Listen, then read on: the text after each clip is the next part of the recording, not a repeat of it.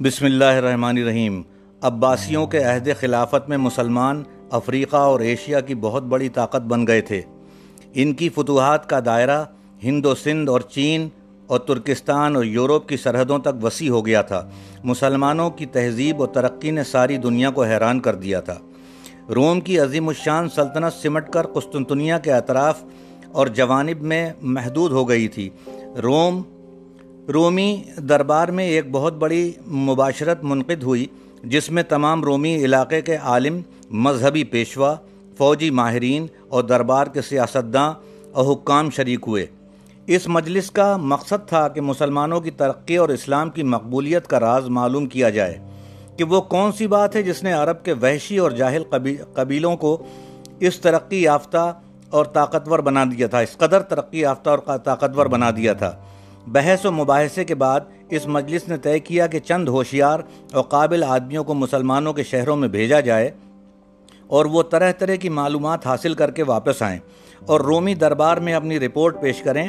اس فیصلے کے بعد دربار اور گرجا کے چند قابل اعتماد ذہین اشخاص کو یہ ذمہ داری سپرد کی گئی۔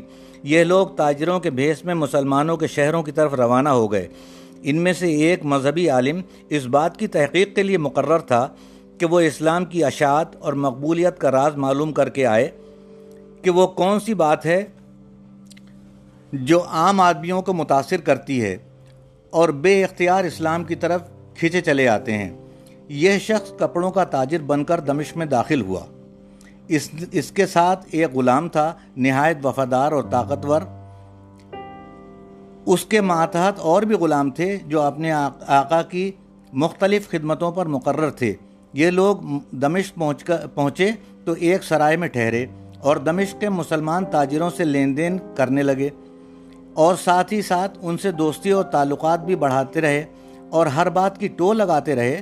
کہ کس طرح اپنے اصل مقصد کو حاصل کریں اور وہ راز معلوم کریں جس نے مسلمانوں کے دین کو مقبول و عام کر دیا ہے۔ جہاں تک تجارت اور کاروبار کے معاملات تھے، انہوں نے دیکھا کہ مسلمان تاجر بہت ہوشیار اور کاروباری معاملات میں بڑے باخبر رہنے والے اور ساتھ ہی ساتھ نہایت دیندار اور دیانتدار بھی تھے۔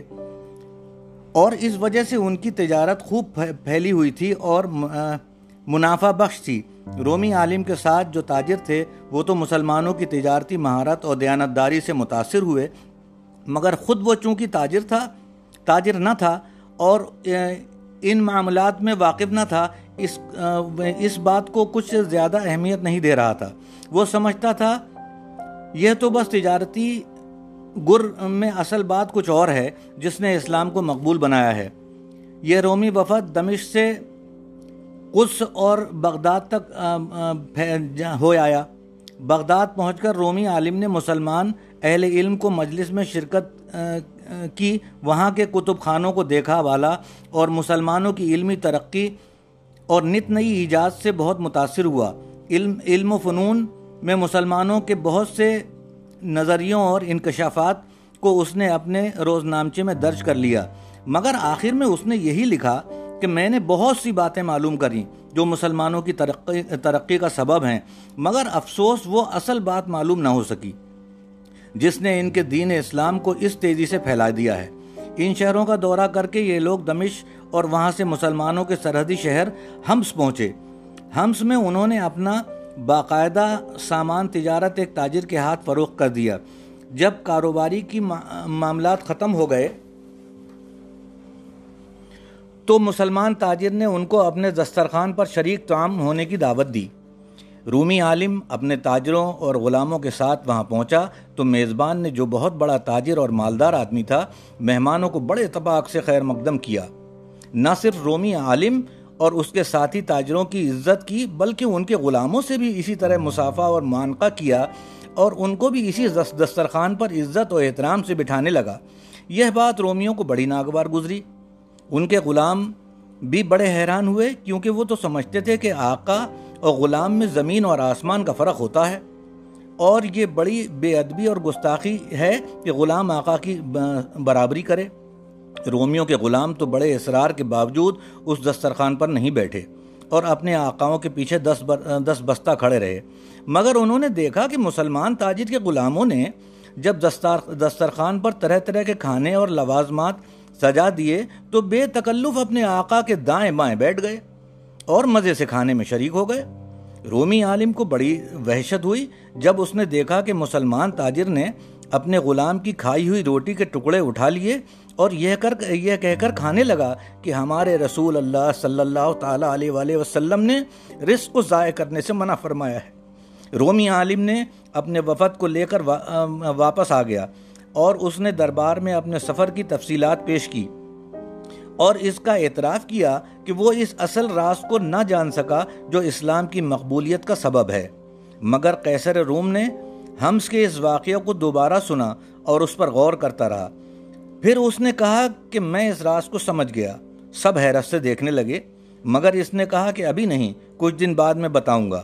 کچھ دنوں کے بعد جب وہ دربار مجلس، دربار میں مجلس بیٹھی تو سب منتظر تھے کہ قیصر آج اس راز پر سے پردہ اٹھائے گا۔ مگر قیصر نے رومی عالم سے پوچھا کہ تمہارے ساتھ جو غلام سفر پر گئے تھے، ان کا کیا حال ہے؟ رومی عالم نے بڑی شرمندگی سے کہا، میں میں بہت معذرت کے ساتھ کہتا ہوں کہ ان میں سے چند بھاگ گئے ہیں، جن میں سے ان کا نگراں غلام بھی شامل ہے۔ جس پر مجھے بڑا بھروسہ اور اعتماد تھا اور معلوم ہوا کہ وہ سب مسلمانوں کے ملک میں جا کر رہنے لگے ہیں اور مسلمان ہو گئے ہیں۔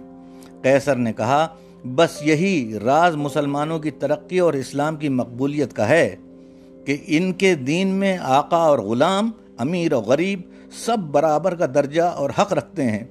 یہ یہ نہ ہوتا کہ تمہارے غلام نہ بھاگتے، نہ مسلمان ہوتے۔ لیکن وہ چونکہ سب کے ساتھ برابری کا معاملہ کرتے ہیں، اس لیے غلاموں نے یہی بہتر سمجھا کہ یہی اچھا دین ہے اور بہت پیارا دین ہے۔